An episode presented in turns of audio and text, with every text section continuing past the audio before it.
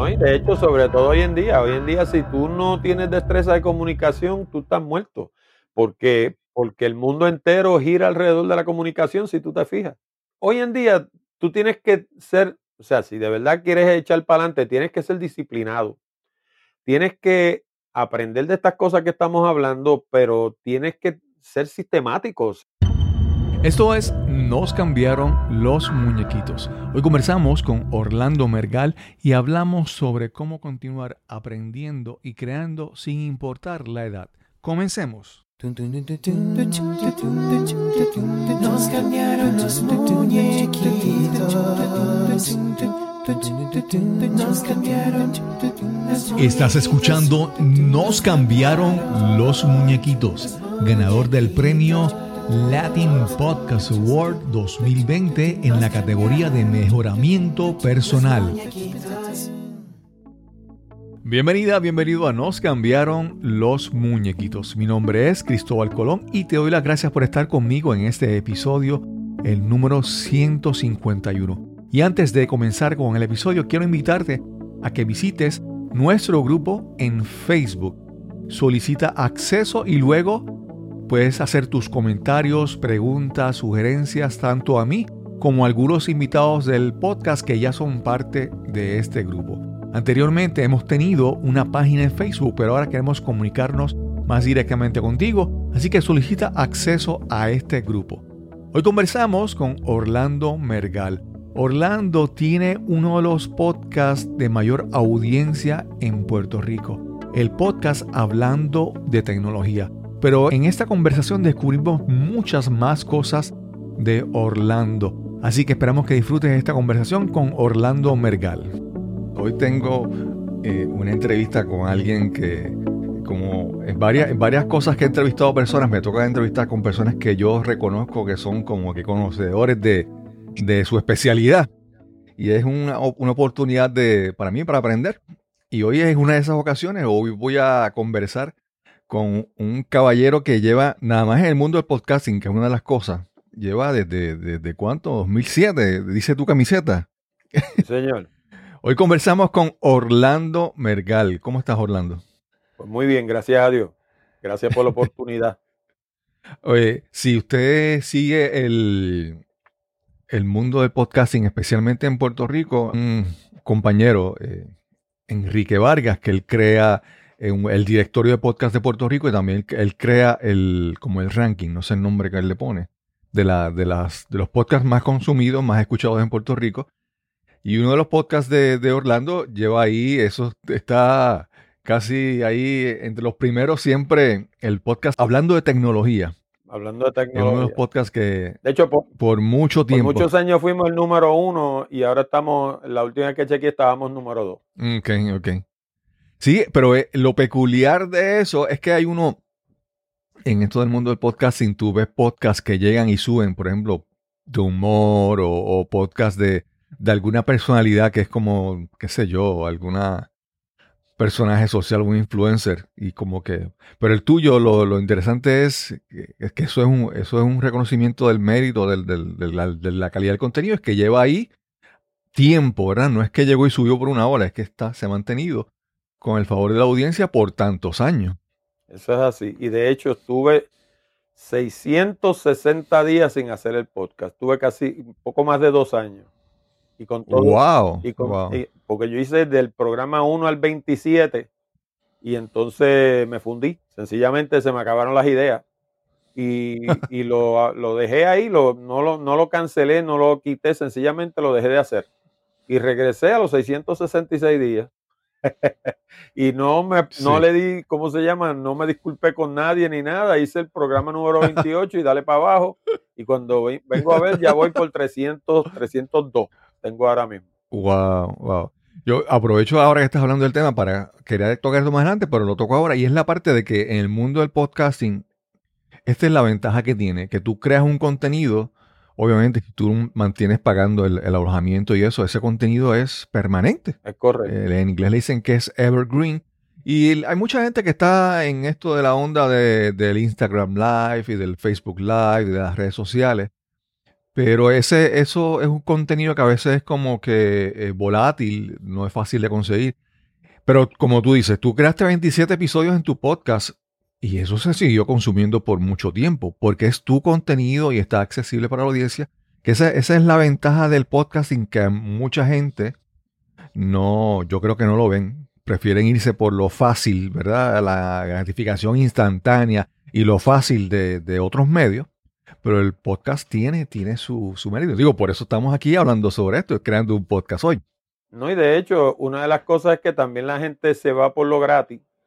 Y el problema con lo gratis Sí. es que tú estás construyendo en terreno de otro.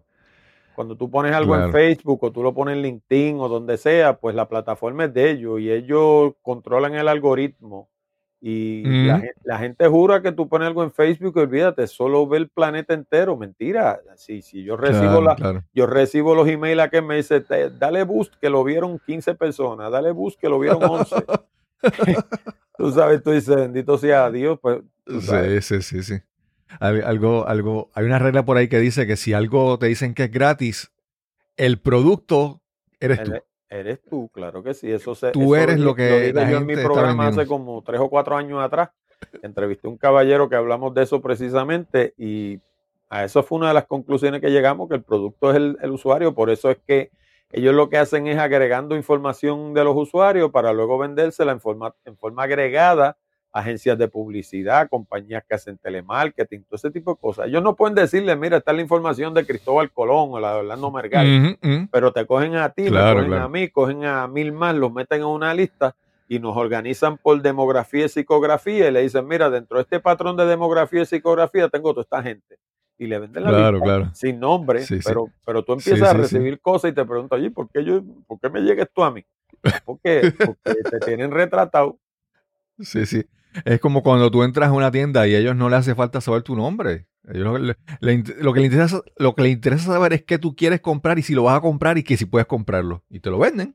Olvídate si, si te saben el nombre. Es un ejemplo un poco exagerado, pero ese es el concepto. La data, los, los- los datos que ellos tienen, ellos, aunque sean anónimos, son muy valiosos para ellos. De hecho, hay un caballero que el que quiera, el que quiera ponerse paranoico, se puede leer un libro de un individuo que se llama Paco Underhill. Escribió un libro, escribió un libro que se llama Why We Buy. Y una de las cosas Sí. que, eh, una de las cosas que él decía era que ellos hicieron un estudio con cámaras, colocaron cámaras en tiendas para observar los patrones de consumo de la gente, desde que tú entrabas por la puerta hasta que te ibas. Y eso lo elaboraron más adelante de forma más sofisticada con una tecnología que se llama RFID, Radio Frequency Sí. eh, Exacto. eh, Identification. Básicamente, eh, tú te compras una camisa y esa camisa tiene un sensor que tú no lo ves porque es microscópico. Pero esa camisa, cuando tú vuelves mañana, digamos, a Penny, y, y esto es un ejemplo, no estoy diciendo que Penny haga esto, es Claro, claro. Pero cuando tú vuelves mañana a Penny y caminas por toda la tienda, esa camisa te va dejando un rastro de todo lo que tú haces a lo largo de la tienda a través de ese transmisor RFID. Y de nuevo, ellos no dicen esto es lo que hace Cristóbal Colón. No, ellos agregan los datos y dicen el 90% de la gente que entra en la tienda lo primero que hacen es esto. Lo segundo que hacen es esto otro. Y con eso ellos cambian la colocación de los productos de suerte que cuando tú entres tropieces con ellos. Exacto, exacto. Tú sabes. Sí, esto es todo una, una, una ciencia con muchas ramas. eh, Hay psicología, hay, hay economía, hay de todo en esa forma, en esa, en esa manera de cómo te, te venden a ti. Pero Orlando, vamos a hablar un, po- un poco sobre tu principio, sobre tus inicios. ¿Ok? De- ¿Dónde, ¿Dónde naciste? ¿De dónde eres? Pues yo nací en Nueva York.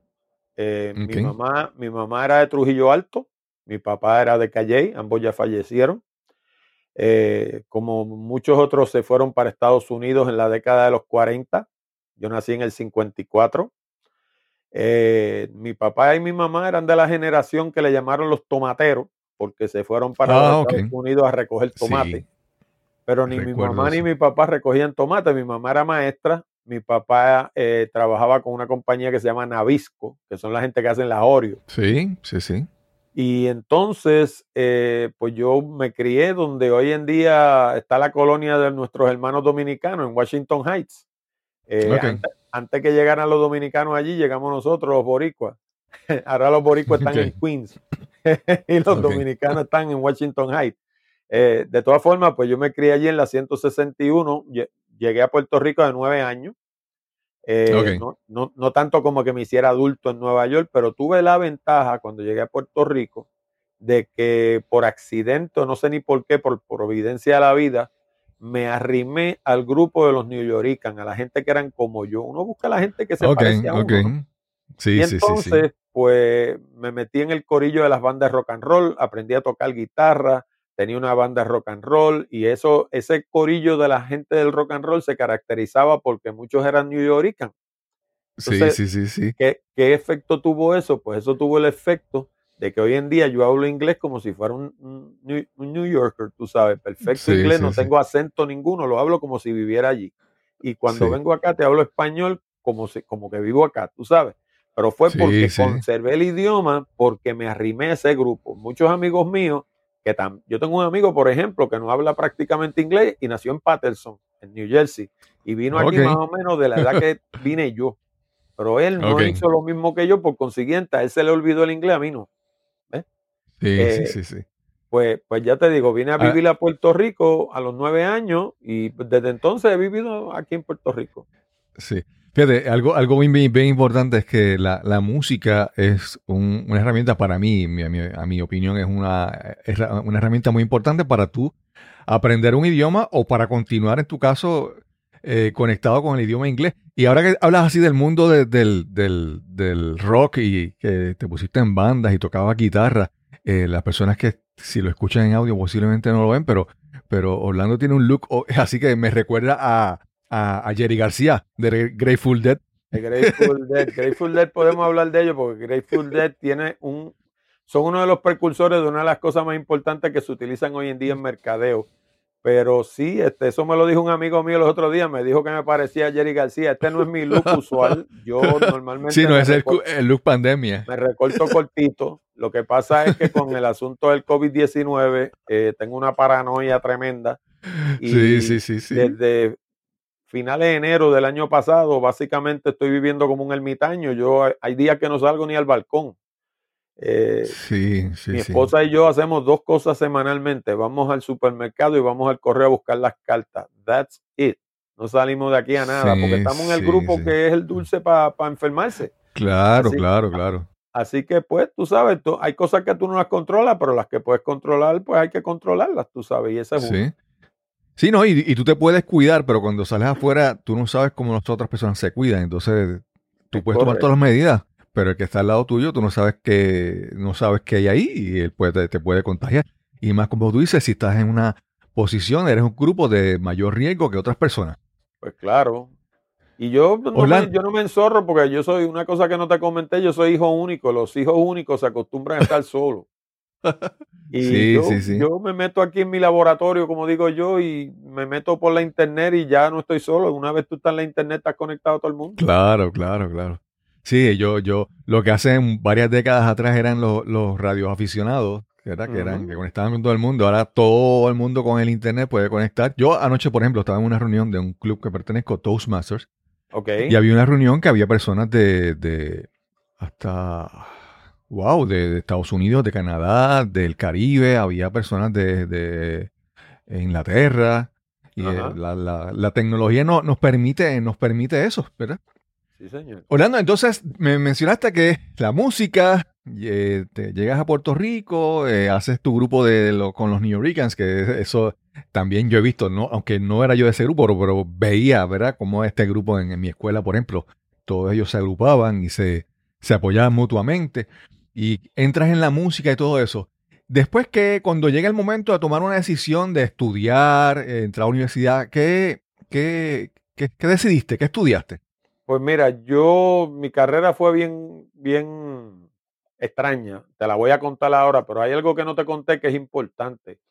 Yo, cuando yo vivía en Nueva York, a mí me cuidaban en casa de mi abuela, porque mis papás, pues obviamente trabajaban los dos.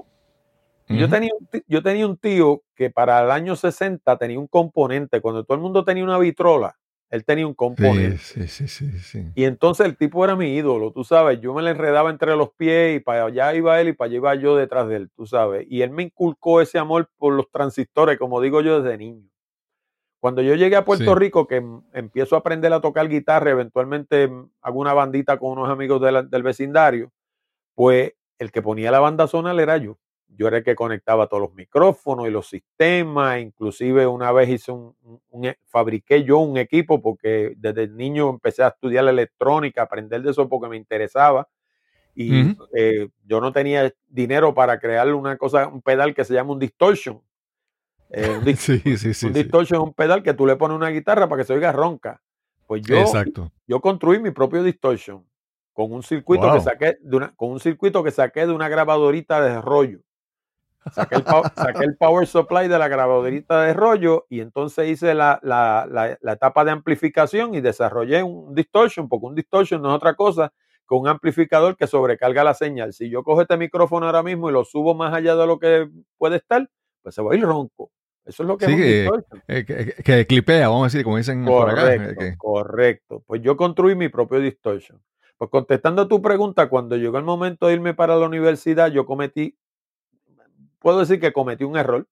Yo vendí mi guitarra y me fui a estudiar ciencias naturales. Eso fue un error, eso digo yo que fue un error porque estuve 20 años sin tocar guitarra y entonces hoy en día no toco ni una cuarta parte de lo que tocaba entonces, porque obviamente los dedos no perdonan. Si tú no claro. practicas, olvídate. Eh, pues el asunto fue que mm, entré a ciencias naturales, terminé graduándome de ciencias naturales en un bachillerato súper loco, porque mientras estaba estudiando naturales me dio con buscar trabajo, empecé a trabajar en la telefónica. Y entonces, como no podía trabajar y estudiar a la misma vez, empecé a estudiar de noche. En ese proceso me interesé por otros campos dentro de la universidad, como es, por ejemplo, el, campo de la historia y el campo de los idiomas.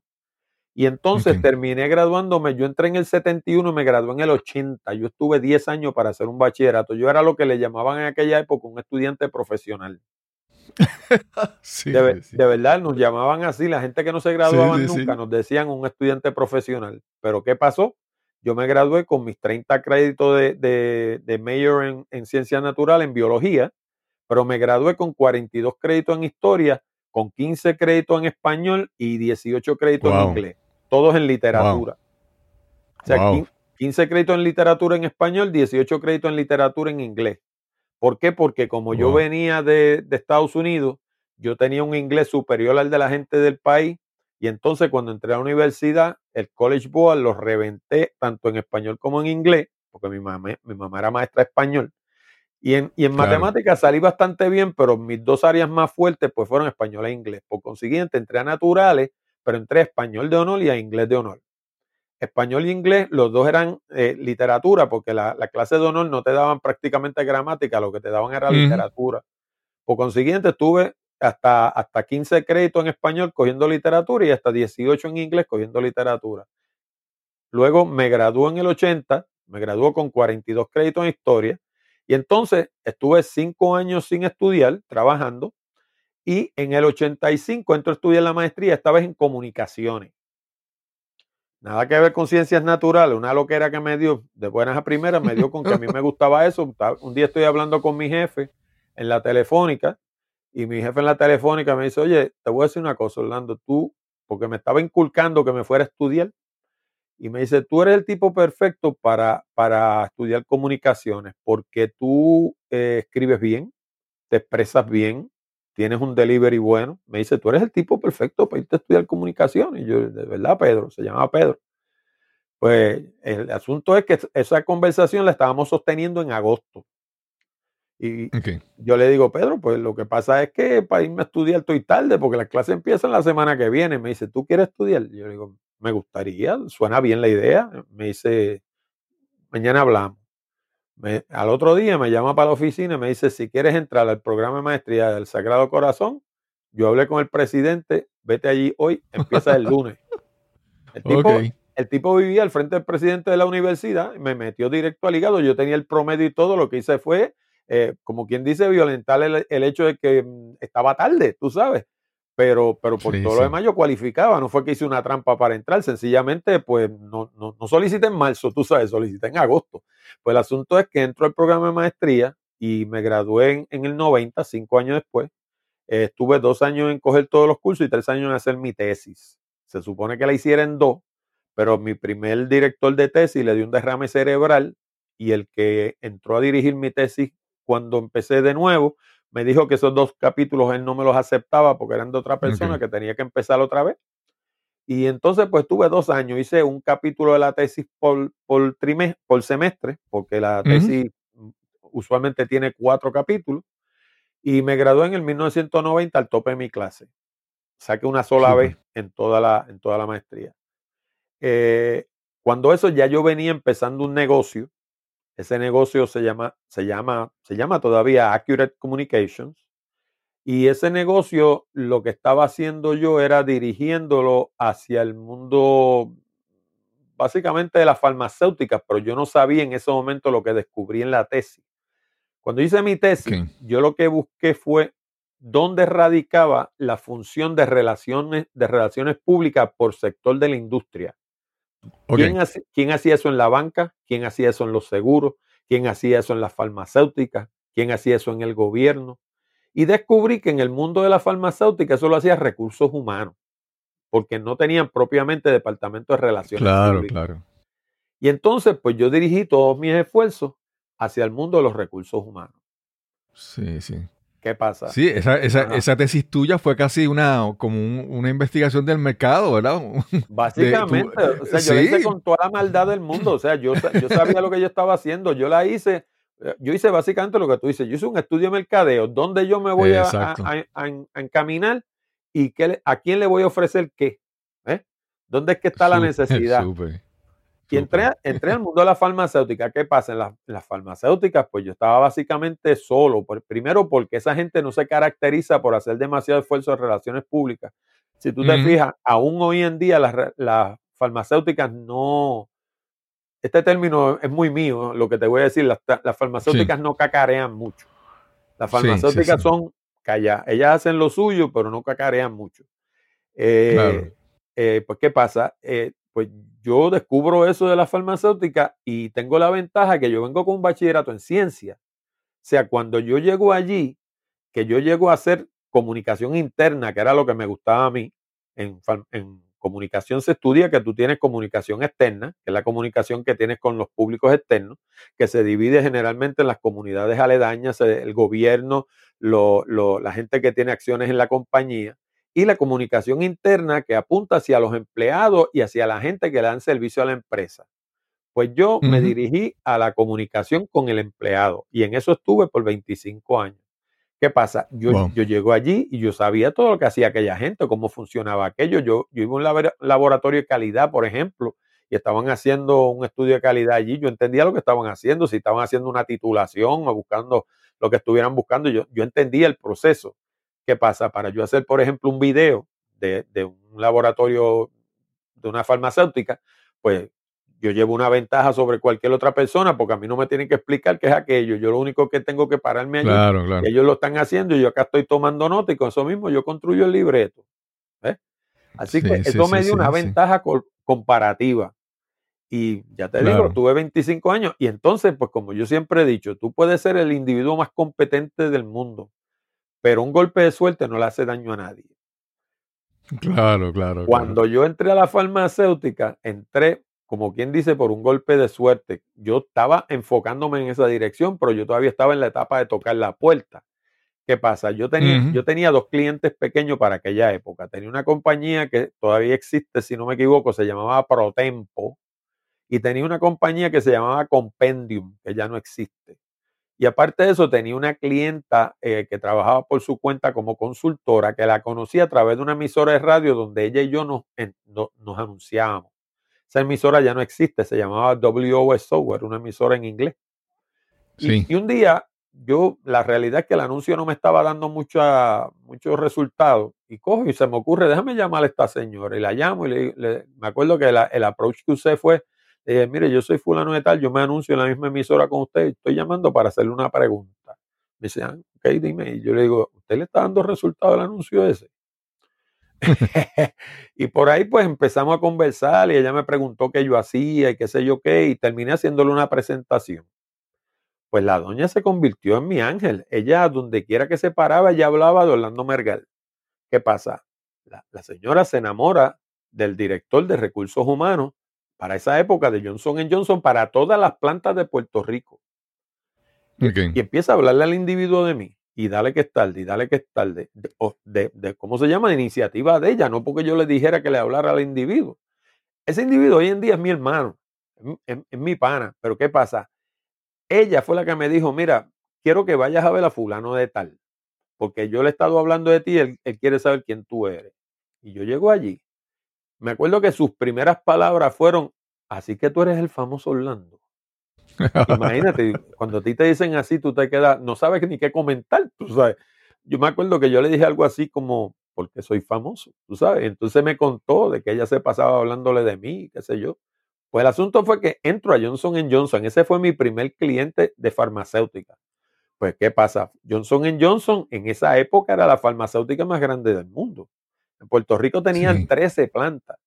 De esas 13 plantas yo llegué a tener 6 de clientes, porque las otras quedaban muy lejos y a mí, tú sabes, no me interesaba ir para Cabo Rojo a darle servicio Claro, a una planta claro. de Johnson Johnson. En una que otra ocasión le hice algo, pero las que yo traté de Claro. enamorarle eran las que estaban cerca acá de Carolina, porque yo esa época vivía en Carolina.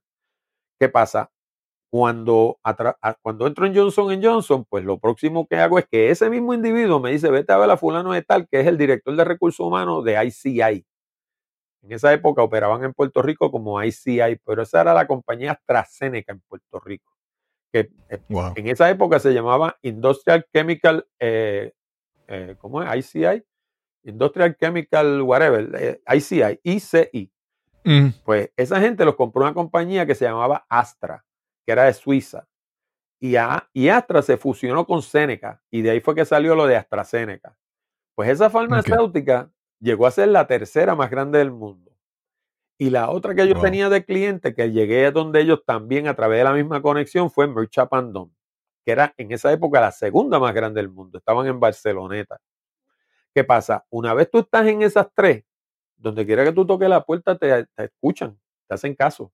Porque tú sabes, ya tú estás rankeado, ya tú le estás haciendo trabajo a los que son. Y si estás allí, no debe ser porque eres flojo. Así que automáticamente, una vez estuve allí, pues se me abrieron las puertas y yo llegué a tener como, más o menos, como 13, 12, 13 clientes, todos farmacéuticos. Y aparte de eso, pues tenía un banquito, eh, tenía la cooperativa de seguros múltiples. Eh, tú sabes, tenía dos o tres clientes en otras áreas, pero no, no, no- yo donde estaba bien metido, bien metido, bien metido era en el mundo de la farmacéutica. Como tú podrás imaginar, eso es bueno y es malo, porque el problema es que tenía todos los huevos en una misma canasta y cuando se fueron las 9.36, pasé de tener Sí. muchos clientes a no tener ninguno. O sea, Wow. yo los vi cerrar uno por uno, uno por uno. Mira, por ejemplo, em- em- eh, Motorola en Vega Baja era cliente mío. Roche era cliente mío. Warner Lambert era cliente mío. Todos los vi cerrar uno detrás del otro, uno detrás del otro. El último que cerró fue uno que se llamaba BioBial, que estaba en Dorado y tenía una planta en Carolina. Ese fue el último Wow. que vi cerrar. Y entonces, pues hoy en día, pues todavía mi negocio existe, pero básicamente lo que hago son chivitos. Aparte de que Claro. ya yo no estoy en la época aquella, en aquella época uno se comía los nenes crudos y, y hacía cosas Claro, claro. hacía cosas que hoy en día uno no haría porque, porque Sí, sí. sencillamente, tú sabes, el que me quiera a mí utilizar, pues tiene que pagarme lo que yo valgo y me tiene que procurar. Yo no le voy a andar detrás a la gente. Tú sabes, yo le escribí, yo. Desde, desde mi casa sentado, yo le traducía al, al presidente de Johnson Johnson a nivel mundial y la publicación, Wow. la publicación mundial de Johnson Johnson la, la traducíamos en nuestra oficina, la transmitíamos a través del internet a Bélgica, allá la imprimían y la repartían. Se llamaba Connection. Wow. Esa, esa, esa Wow. publicación que se llama Connections, esa publicación la traducía yo completa de carátula a carátula. La escribían en Park Avenue en inglés y una vez la salía de Park Avenue en inglés me la enviaban a mí, yo la traducía al español y la disparaba para Bélgica. Sí, sí, sí. Vamos a una pausa y regresamos inmediatamente a nuestra conversación con Orlando Mergal. Me atrevo a apostar que has estado muchas veces en esta situación. Imagínala, por favor. Estás en una presentación o conferencia y a solo minutos de comenzar agarras tu teléfono móvil y te sumerges en las redes sociales para distraerte o para matar el aburrimiento. Y puede que el tema sea importante, que sea valioso, pero el presentador no puede capturar tu atención, no logra que te intereses en su mensaje. ¿Te ha ocurrido? O peor aún, ¿ha pasado algo similar cuando eres tú el que estás presentando? Mientras hablas, ves con frustración cómo pierdes poco a poco el interés de tu audiencia. Y es que no es suficiente el valor o la importancia de tu información si el mensaje no viene acompañado de entusiasmo, pasión y con las técnicas de comunicación más efectivas. Para tener el éxito que sueñas, necesitas las herramientas apropiadas para educar, persuadir e inspirar a tu audiencia. Si quieres comunicar y conectar realmente, necesitas descubrir tu mensaje, optimizarlo y presentarlo con autoridad y autenticidad. Quiero ayudarte a encontrar ese mensaje emblemático que te eleve sobre tus colegas o sobre tu competencia.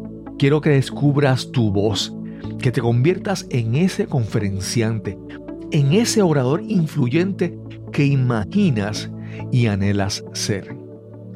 Para más información visita el enlace speaknow.live. Repito, speaknow.live. O si deseas, puedes escribirme al correo electrónico info arroba cristobalcolon.net. Info arroba cristobalcolon.net. Ese puede ser el primer paso a cambiar tu vida, a lograr la vida que tanto anhelas. Sí, ya estamos de vuelta a nuestra conversación con Orlando Mergal. Sí, Orlando, yo eh, escuchándote, primero déjame, ah, para las personas que nos escuchan, mencionaste en un momento una parte muy importante que quiero resaltar. Y es que me, mencionaste que trabajaste en la, Telefónica de Puerto Rico. Y quiero explicar que la Telefónica de Puerto Rico era esta compañía, parte del gobierno, que fue la que creó la infraestructura telefónica en Puerto Rico. Y también en su momento fue la primera que trajo, introdujo, empezó en el mercado de la telefonía celular. Es correcto. Que en esta, en este, en, este, en ese aspecto, trabajar en esa compañía, estabas trabajando en una compañía de tecnología de vanguardia en ese momento que tú estabas ahí, ¿verdad? Que quiero resaltar eso, ¿verdad? eso es muy, muy importante. Yo, yo, de hecho, yo trabajé en la telefónica dos veces. Yo trabajé en la telefónica del 74 al 76. Me fui y entré de nuevo en el 84 y trabajé de lo, perdón, en el 81 y trabajé del 81 al 90 en la telefónica. En la primera vez que entré, trabajé en un departamento que se llamaba le decían corte de cable, pero lo que en inglés era Cable Throw Routine Engineering. Era un departamento que lo que hacía era diseñar el cableado para urbanizaciones y edificios nuevos. Y ahí yo aprendí cómo funcionaba la telefonía desde el teléfono, cómo funcionaba un teléfono por dentro, hasta todo el cableado, las centrales. Eh, mira, en esta vida uno le pasan cosas por accidente quizás que, que Dios te las pone en el camino porque te convienen. En el 1976 en Puerto Rico hubo una huelga de 102 días de la telefónica. Y a los empleados que trabajamos en algo que fuera relacionado a tecnología, nos cogieron y nos tiraron a la calle a hacer el trabajo de los unionados. Yo era para esa época era gerencial, de hecho yo siempre fui gerencial. Y me enviaron a la calle a trabajar. primero estuve en la central de Atorrey, luego estuve en la central de Carolina, y luego estuve en la calle reparando lo que rompían los, piqueteros, los huelgueros.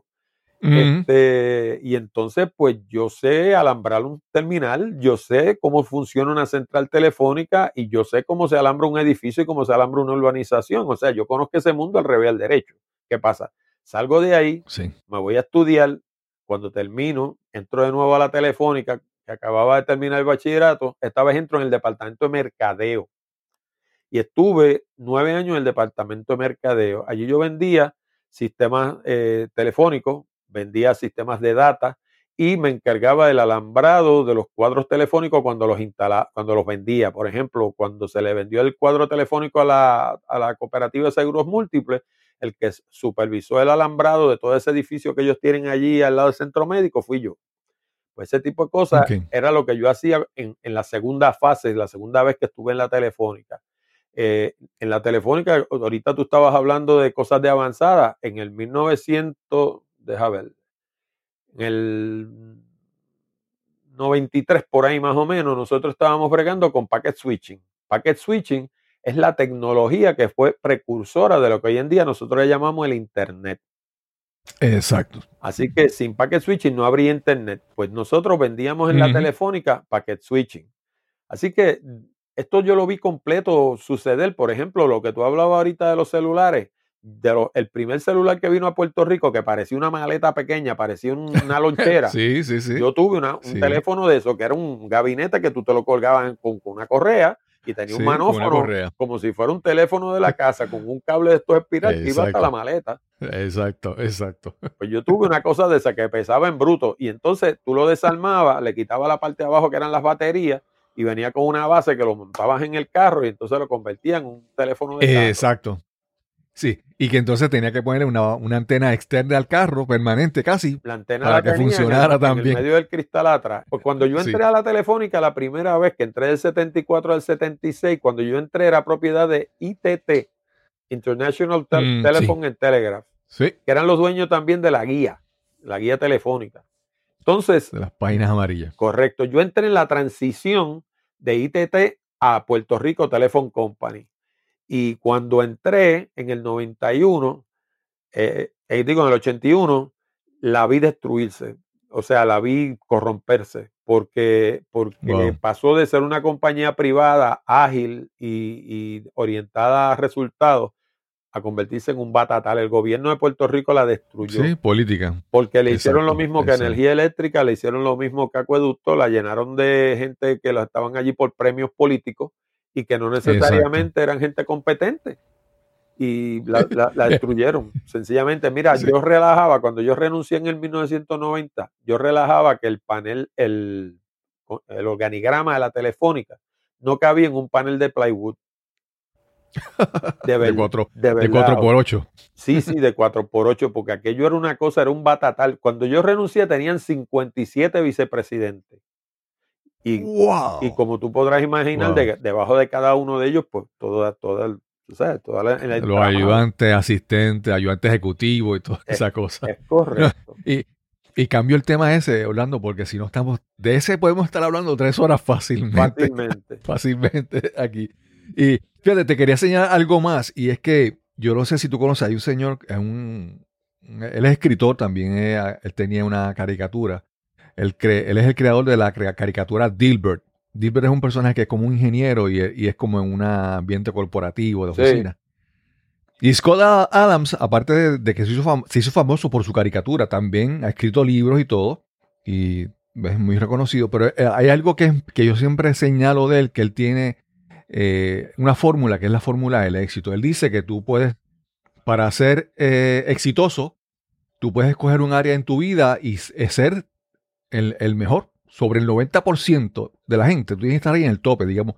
Esos son Michael Jordan, un LeBron James, que tienen un área y esa gente son el mejor en su área. Pero la otra parte de la fórmula es que dice, bueno, pues no todos pueden ser Michael Jordan, no todos pueden ser LeBron James, no todos pueden ser, digamos, Maradona en el fútbol, ¿verdad? Ajá. Eh, la otra fórmula es que tú tienes que escoger tres áreas de tu vida, o tres áreas, ¿verdad? Que tú quieras. Y enfócate en esas tres áreas, ser, estar sobre el 75% de las personas que tú conoces. Tú tienes que estar sobre el, por, sobre el 75% de, de, de la mayoría de la gente. Y puede ser que, por ejemplo, ah, entonces una de esas, y él dice que una de esas áreas tiene que ser comunicación, ya sea comunicación escrita, que tú le dediques tiempo a aprender a escribir, o, o a comunicar oralmente o verbalmente ante una audiencia. Y él dice, tú puedes ser, él da el ejemplo de él, dice, bueno, yo no era un experto en, en, en negocio, estudió administración de empresas, yo no era un experto, pero yo sabía en, en eso más que el 75% que yo conozco. Eh, no, y no sobre gran- todo hoy en día, hoy en día, si tú no tienes destreza de comunicación, tú estás muerto. Porque, Sí, porque el mundo entero gira alrededor de la comunicación, si tú te fijas. Sí. Y ahora el mundo, de lo que, de lo que tú hablas, ¿verdad? Ahora estamos en un mundo de creación de contenido. No es, es es tú crear contenido, escribir ya sea un blog, ya crear un podcast o crear contenido en YouTube o en video. Esa, esa herramienta de tú comunicarte, si tú la combinas con otras cosas en tu vida. Te garantizan el éxito. Y, es, y te lo menciono porque cuando yo, desde que tú empezaste a hablar de, tu universi- de la universidad y de los créditos que tomaste en inglés y en español y todas las cosas que tú has hecho, yo veo que, y esto lo descubro aquí porque yo no conozco mucho de tu historia, la, estoy descubriendo ahora, que yo, tú tienes un trasfondo en tecnología, pero un factor muy importante para mí en tu éxito es la parte de la comunicación. Que tú puedas sentarte a escribir, que tú puedas sentarte a traducir, que tú puedas crear un anuncio. Eso realmente es, es un factor para mí muy importante en el éxito de cualquiera y obviamente en, el éxito que tú has tenido en tu vida. No, y, y de hecho, tú tienes, eh, hoy en día, tú tienes que ser, o sea, si de verdad quieres echar para adelante, tienes que ser disciplinado. Tienes que aprender de estas cosas que estamos hablando, pero tienes que ser sistemático, o sea, eh, empaparte de verdad. O sea, a- desgraciadamente la mayoría de la gente eh, vivimos en una sociedad de, de lo instantáneo. La gente se cree que estudiar estas cosas es como tomarte un chocolate con leche, que tú le echas dos cucharaditas de chocolate y lo meneas tú sabes, ya tienes chocolate. No, no, estas cosas hay que estudiarlas y estas cosas hay que entenderlas e interrelacionarlas.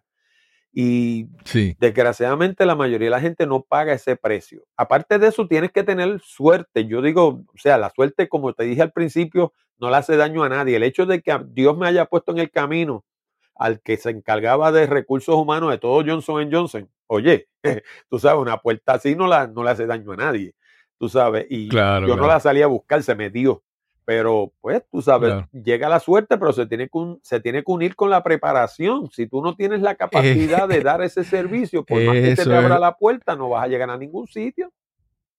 Eso es lo que quería decirte. Que tú recibiste las oportunidades, pero tú estabas preparado para aprovecharlas. Mucha gente está, mucha gente está esperando la oportunidad y esperando y esperando, y lo único que hacen es esperarla. Correcto. Uno tiene que trabajar con uno mismo para estar listo para que cuando esa oportunidad llegue, uno la pueda aprovechar. Eso es para mí es, muy importante. Yo entiendo, yo entiendo que sí. Y pues, es una de las cosas que encuentro deficiente hoy en día. Yo, yo no quisiera, pues, tú sabes, no quiero sonar como un cromañón, pero pues tú sabes, porque los viejos de uno le decían, "Ah, cuando yo era joven, yo, eh", tú sabes, yo no quiero, eh, tú sabes, caer en eso, pero la realidad del caso es que, o sea, en esta vida yo he molido vidrio con el pecho, o sea, la, la cosa no es fácil. Pero si encima de, eso, de, que es fa- de que no es fácil, tú no te preparas, pues es dos veces más difícil.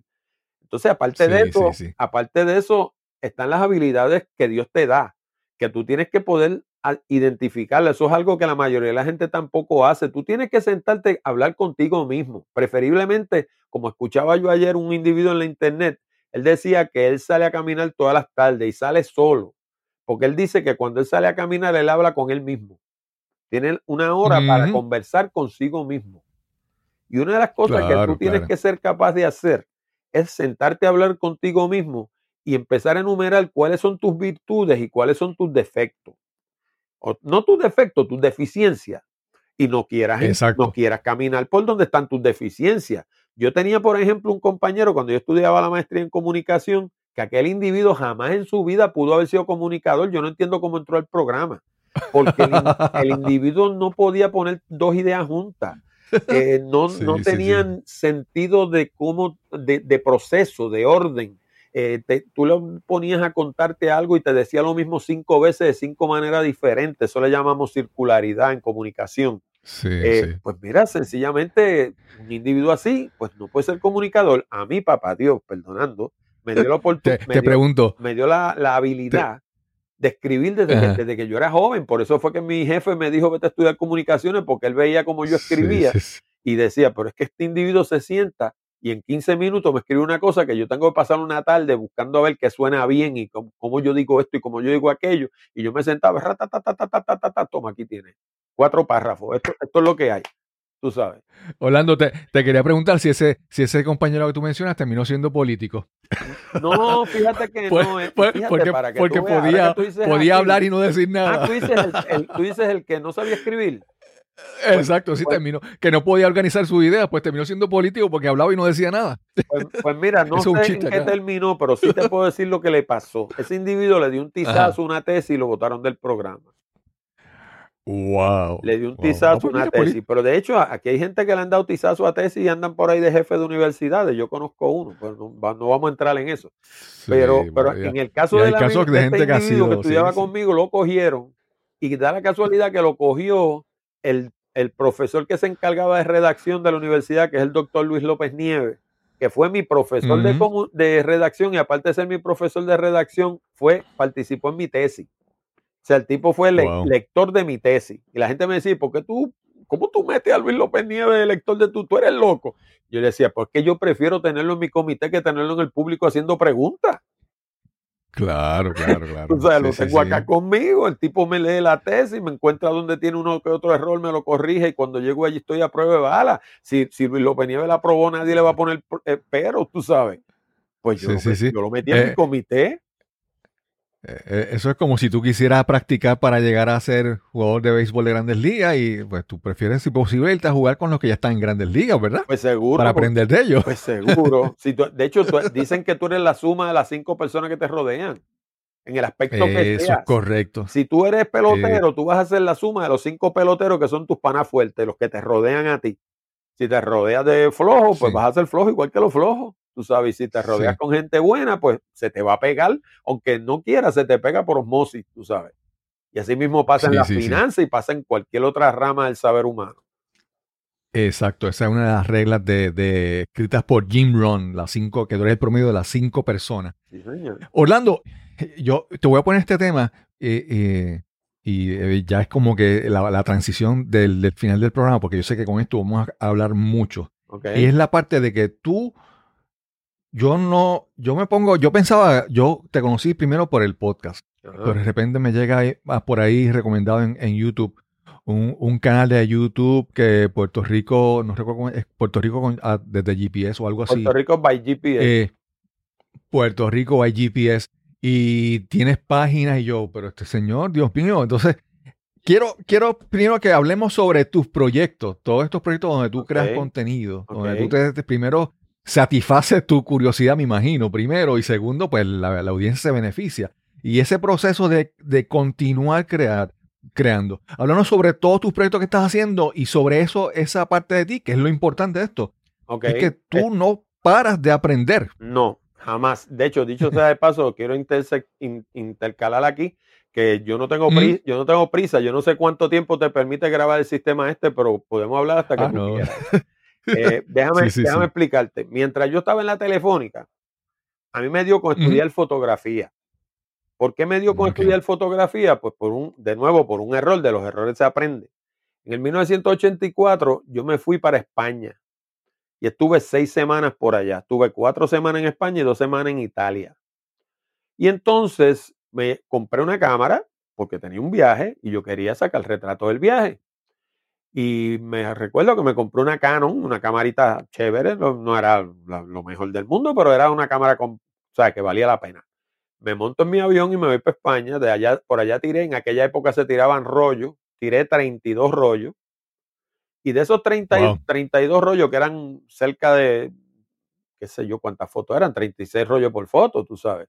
Eh, Un montón de fotos. Pues de esas fotos podían sacarse 4 o 5 que valían la pena. Todo lo demás era mediocre. Pues claro, porque, Claro. Yo, porque yo no sabía, tú sabes. Y entonces, pues cuando llego acá, me empiezo a dar cuenta de que no sabía lo que estaba haciendo y me matriculo en un curso que ofrecía el New York Institute of Photography, un curso por correspondencia.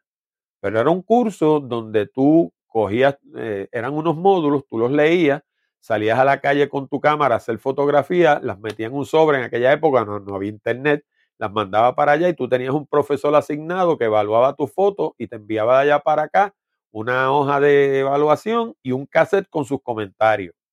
Eso era lo que había en aquella época, hermano. No había Wow. nada de YouTube ni nada esa bobería. Pues con Sí, eso, sí, sí, con esa gente yo aprendí fotografía con el New York Institute of Photography. Y llevo 36 años haciendo fotografía.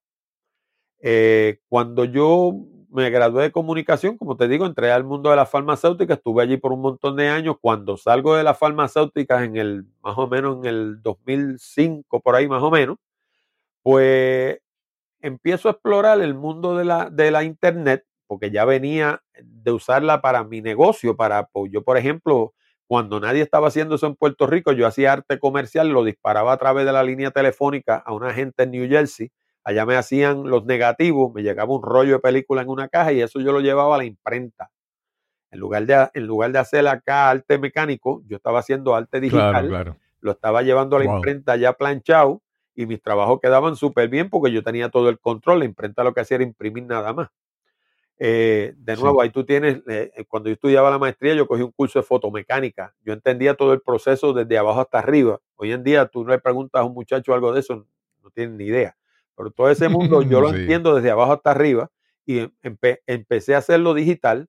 Y cuando empiezo a irme por mi cuenta, a meterme en el mundo de la Internet, pues ya yo tenía una noción de lo, de lo que era el mundo de la Internet. Eh, uno de los primeros proyectos que hice fue entrar a la radio. En el 2007 más o menos yo entro a la radio y de nuevo otro golpe de suerte. Un día estoy conversando con un cuñado mío que ya no está con nosotros, pasó a, a morar con el Señor.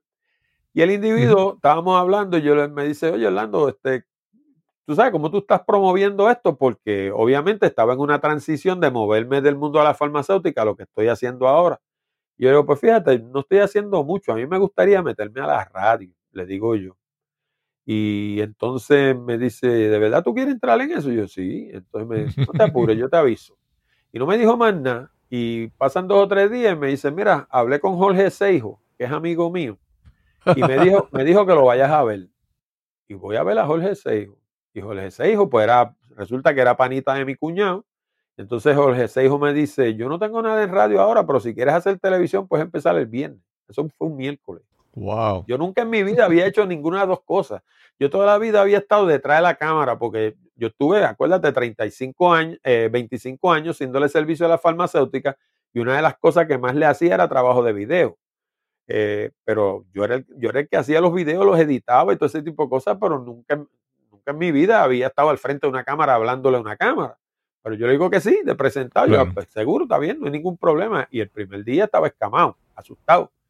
Este, porque imagínate, eh, tú sabes, la mayoría de la gente entra por radio y están un montón de años en radio y después que llegan a televisión, pues yo Sí. entré al revés, yo entré por televisión. Estuve seis meses haciendo el programa con Jorge y en ese proceso, pues empecé a hacerle los programas a Jorge en formato de podcast y a colocarlos en iTunes. Eh, Wow. Esa fue mi primera incursión en el, ¿Estamos hablando en qué año? en el 2007. ¿En qué año fue eso? En el amor? 2007. 2007. Ok. Eh, y entonces, Wow.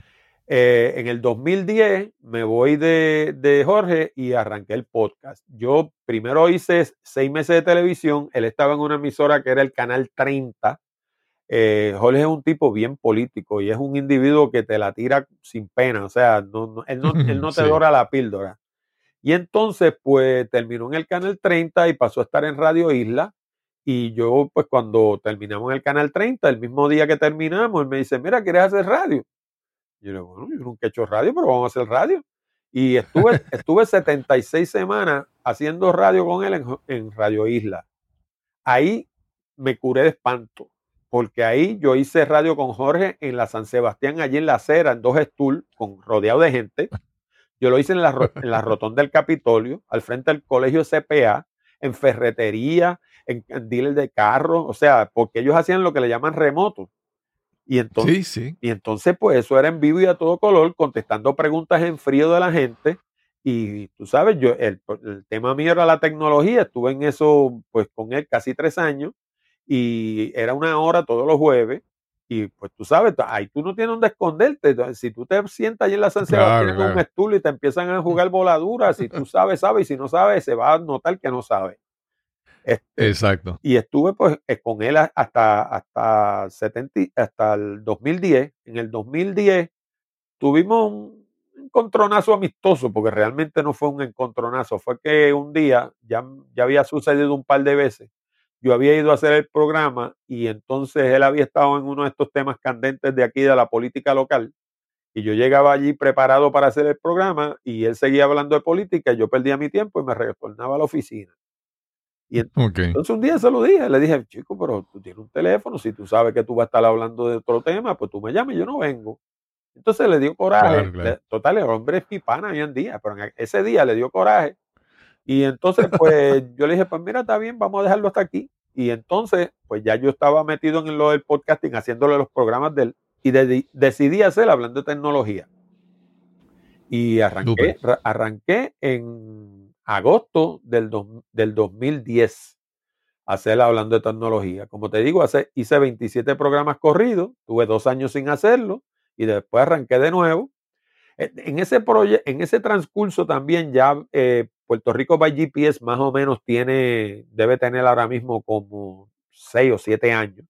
Arranqué Puerto Rico by GPS también porque yo venía ya reuniendo fotografías de Puerto Rico. Yo tengo una página también que se llama Puerto Rico Photography, que es una, gal- una galería.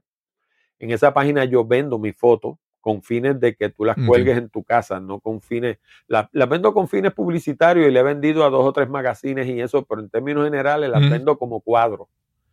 Eh, Exacto. eh, y entonces, pues yo decía, bueno, yo tengo este montón de fotografías aquí, a mí me encanta andar por la isla haciendo fotos.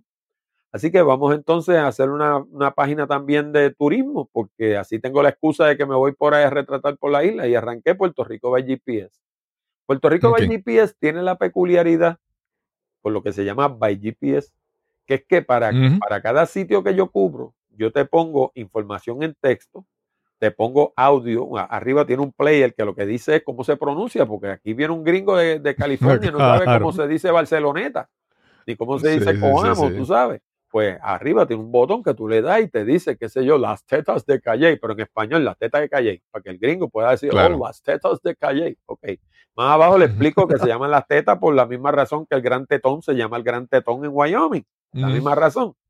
Eh, no sé si esto tú lo tengas que editar, si cuán sano es tu programa, pero esa es la, No, esa no, es la no te razón. Esa es la razón por, Sí, por sí, la sí. que el gran tetón se llama el gran tetón. Eh, el asunto es que el pro- el- la, página tiene audio, tiene video, tiene fotos, tiene escrito y a la parte de abajo de cada sitio que yo discuto tiene un mapa GPS con el pin. Tú tocas el pin y te da las coordenadas. Esas coordenadas tú las metes en tu GPS y te lleva directo al sitio. ¿Por qué yo hago eso? Porque mi esposa y yo, desde que nos, prácticamente desde que nos conocimos, desde que fuimos a España, a nosotros nunca nos han gustado las excursiones. Mi esposa, mi esposa y yo, cuando estuvimos en España, sacamos una reservación de tres días en Madrid. Todo lo demás nos lo inventamos en España. En España compramos una excursión para ir a Italia porque no conocíamos el idioma italiano, pensando que no íbamos a poderlo Sí, hacer por sí, sí. nuestra cuenta. Y terminamos haciéndolo por nuestra cuenta como quiera, porque llegábamos, por ejemplo, a, a Florencia o a Roma, y le- todo el grupo cogía para un sitio y nosotros cogíamos para otro con un libro turista y con un mapa, y nos, Zoraida y yo caminamos Roma entero y vimos cosas que la- el promedio de la gente no ve, porque a la mayoría de la gente le enseñan los países desde el cristal de una guagua. Y mi esposa, Exacto. Tú sabes, yo sé lo que es pararme en un olivar, hablar con un agricultor a que me explique cómo se siembra una aceituna. Y sé lo que Wow. es meterme en, un, en una bodega, hablar con la gente que brega con el vino, a que me explique el proceso de la A a la Z. Tú sabes, y por qué se siembran cebolla en un, en un olivar, por ejemplo. ¿Por qué se siembra ajo en un olivar? No, no, no, ya, ya, ya dijiste, ahora explícame, porque me- ya me quedé con la duda, porque la, la, la cebolla y el ajo en un olivar. Porque le cambia el pH a la tierra. Cuando tú siembras mucho, cuando tú siembras mucho en un terreno, ese terreno se cansa, como le llaman ellos. Ese terreno le cambia Exacto, el pH. exacto. Y para que, le de- para que le devuelva los nutrientes a la tierra, tú tienes que sembrar un cultivo distinto. Entonces ellos rotan la tierra. Aquí siembro uvas ahora y acá siembro cebolla. Y después de aquí a dos años Exacto. lo, lo- lo invierto. Acá siembro cebolla, allá siembro uva. Ok, El asunto es que la- tierra se reabastezca. ¿ves? Pues todo ese tipo de cosas tú las aprendes hablando con la gente. Igual que, por ejemplo, yo cuando viajo, yo nunca voy a los, a los restaurantes que recomiendan los libros. Yo le pregunto al del hotel dónde come él. Y donde él come, ahí como yo. Porque yo quiero ir a donde... yo- en Wyoming yo fui a comer donde comían la gente de Wyoming. ¿Por qué? Porque yo quiero tener una... De hecho, tuve una conversación de más de una hora con un individuo allí en Wyoming. Aprendí un montón de cosas que el que va allí lo único que ve es el parque de Yellowstone y el Gran Tetón y no sabe nada de Wyoming porque no conversó con la gente. Parte de un viaje es conversar Claro. con la gente, con los lugareños. ¿ves? Pues, pues así es como mi esposa y yo sí. viajamos. Y ese, y Puerto Rico by GPS está diseñado para alguien como yo. Si tú, si a ti te gusta venir a Puerto Rico y comprar una excursión de 5 días que te lo enseñen desde el cristal de una guagua, yo para, ti yo no tengo utilidad. Pero si tú quieres montarte en un carro y irte por esos mundos de Dios a explorar, yo soy, I'm your guy. Porque yo te tengo la información que tú necesitas para caminar por esa isla y encontrar cuanta cosa tú quieras encontrar. Dónde están las cascadas, dónde está todo lo que tú quieras buscar en Puerto Rico. Yo poquito a poco lo estoy metiendo allí con las coordenadas, con fotos, con información. Ah, y cuando algo no sirve, lo digo también, y me ha traído mil dolores de cabeza. Porque, sí, sí, me ha traído mil dolores de cabeza porque ha habido sí. hasta un legislador malcriado que en este país que me voy a economizar su nombre que me, me, ¿sabes? me increpó. Tú sabes, me habló, me habló estrujado y todo, porque, ah, que yo le estaba haciendo daño al turismo. No, yo le estoy haciendo daño al turismo quizás, pero al turista no. Al turista yo se lo estoy diciendo Claro. como es para que no vote sus chavos. ¿ves? Y, en- Claro. y entonces, pues, eh, tú sabes, eh, eh, 95 99% de las cosas pues son positivas, pero cuando, tú sabes, cuando tú vas a un sitio y la carretera es, es barata, ¿qué tú le vas a decir al tipo? Que está como un alga bebé. tú sabes, no. Sí, sí, sí, sí. Pues, tú sabes, pues, pues yo se lo cuento como es. Pero, pero con mi página tú llegas a sitios donde que no llegas con más ninguna. Sí, sí, sí, sí, sí. Orlando, espérate, me- me- esa, esa imagen que tú traíste, que es la imagen de, de que por qué en, en donde se siembra el, eh, La, la la oliva, uva. me- eh, la uva, perdón, ajá, se siembra también por un tiempo la cebolla y se siembra el ajo, ¿verdad? ajá. Que es que hay que, hay que, esa rotación, ¿verdad? Para que tu mente siga siendo fértil, tú tienes que darle diferentes cultivos, ¿verdad? Diferentes usos y Sí, rotarla, no siempre es lo mismo. La ¿verdad? mente es igualita. So, me, me parece una imagen muy, muy poderosa. Y Orlando, eh, si nos dejan aquí, estamos tres horas, pero quiero que me eh, enumeres nuevamente aquí los sitios donde te pueden conseguir, porque son, son más de uno, ¿verdad? Ok, pues, Comenzando con el podcast, ok, pues, para que las personas que quieran contactarte te puedan conseguir. ok. Mi página principal es accuratecommunications.com. Ahí es una página de negocio, básicamente un brochure. donde- Allí te dice todas las cosas que yo sé hacer. El podcast es hablando de tecnología.com. Eh, Tengo puertorricophotography.com, eh, donde eso es una galería donde vendo mis fotos. Allí hay, deben haber unas 600 fotos de Puerto Rico y como mil de los. Estados Unidos. Eh, de eso no hablamos, Wow. pero en los Estados Unidos yo estoy en una, en una misión de ver todos los parques nacionales. Ya he visto 22, son 59. Eh, He visto 22 y todo lo he visto siguiendo el mismo sistema que te dije ahorita. Yo llego allí con, una, con una reservación de un día, a veces de dos días, y todo lo demás me lo invento allí. Eh, Claro, claro. Y entonces, eh, pues, puertorricophotography.com y puertoricobygps.com. Esas, de- esas páginas todas, dicho sea de paso, tienen lo que se llama una estrategia de bloqueo. Una estrategia de bloqueo lo que quiere decir es que si tú entras .net, sale allí. Si entras .biz, sales allí. Si entras punto, punto, este, .gov, entras allí. Todos los principales dominios yo los tengo. Y entonces todo- Wow, todos los wow. apunto para el punto .com. ¿Por qué? Porque Wow. no, no dejo nada para que se me cuele nadie y me haga competencia en ese dominio, es porque yo lo desarrollo. Súper, súper, súper. Eso mismo pasa con hablando de tecnología. De, de- de hablando de tecnología tengo 11 dominios. Wow.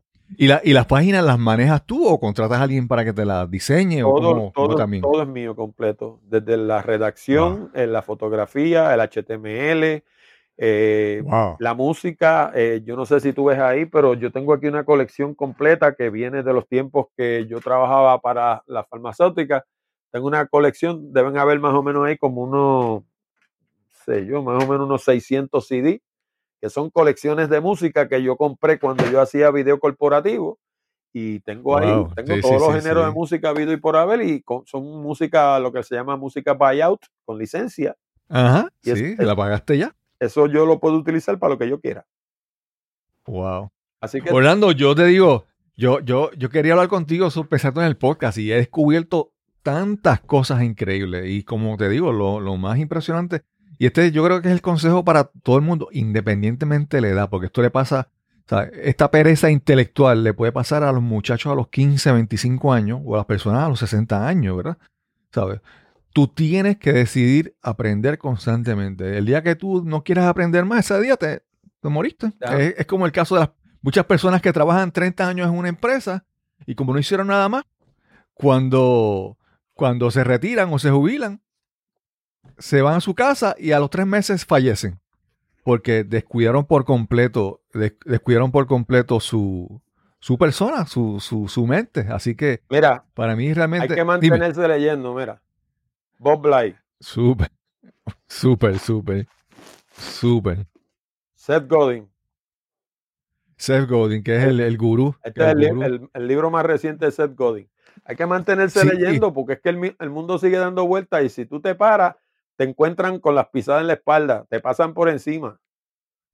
O sea, el- el- esto, esto es así. Definitivamente. Yo siempre digo, yo voy a dejar de aprender el día que me tiren al hoyo. Esa, esa mañana, antes de morirme, me leeré algo, tú sabes, para ir preparado. Claro, claro. o No, sea, no, de usted, verdad, usted, a mí me encanta leer, eso me lo inculcaron los luteranos. Yo, algo que no te conté fue que cuando yo empecé en Kindle, yo estudié en un colegio luterano. Y a mí los, luteranos me dijeron que todo lo que yo quisiera saber en la vida estaba en un libro. Y yo le compré la idea. Yo, Wow. detrás de esa cámara que estoy hablando contigo, hay un librero, deben haber más o menos unos 6 o 700 libros ahí. Eh, yo me mudé recientemente a esta casa y tengo afuera en la, en la marquesina, debo tener como 8 o 10 cajas de libros más que no encuentro dónde ponerlos. O sea, a mí me encanta leer, yo leo constantemente. sí, sí, sí. Y pues tú, esas ideas tienen la habilidad de que se mezclan unas con otras allá adentro y salen cosas nuevas, cosas locas. Tú sabes, unas te funcionan, otras no Claro, te funcionan. claro. Tú sabes, te pelas la rodilla, te levantas, te desempolvas y dale para adelante. Sí. El asunto es que cuando llegue la oportunidad, ya tú hayas aprendido, ya tú hayas, te hayas preparado para aprovechar esas oportunidades. Y hay que. Orlando, realmente ha sido- decirte una, una última cosa y tú perdona que te, que te interrumpa, No te sé que te quieres ir, pero hay que tener la humildad intelectual para decir yo no sé. Eso, Sí. eso no quiero que se quede fuera. Cuando tú no sabes, el primero que tiene que levantar la mano y decir yo no sé, eres tú. O sea, lo peor del mundo es tú hacerte el que sabes de todo para después quedar en ridículo. No, ese no soy yo. Cuando yo no sé, el Sí, primero que levanto la mano soy yo. Eso me, eso me recuerda a alguna imagen, una imagen de algún político por ahí reconocido a muy, muy, a un nivel muy grande, que él decía que era, él era un stable genius, Ah, sí. un genio muy Ah, estable. sí. Ahora, ahora Que no tenía- no tenía humildad. No tenía humildad con relación a, a su conocimiento. Orlando, gracias realmente. Ha sido yo, como te mencioné, yo pensé que, que íbamos a hablar de tu podcast y he descubierto tantas cosas de ti que yo realmente. Si Wow, quieres hablar del podcast, hablamos, no tengo ningún problema. Tengo, tengo mi maña para hacer el podcast también. Claro, claro. Un día esto hacemos otro invento. Gracias, Orlando. Y Gracias. a sin más que añadir, nos encontraremos entonces en el próximo episodio de Nos cambiaron los muñequitos. Hasta la próxima. Quiero agradecer enormemente a Orlando Mergal por esta interesante conversación que tuvimos en este episodio.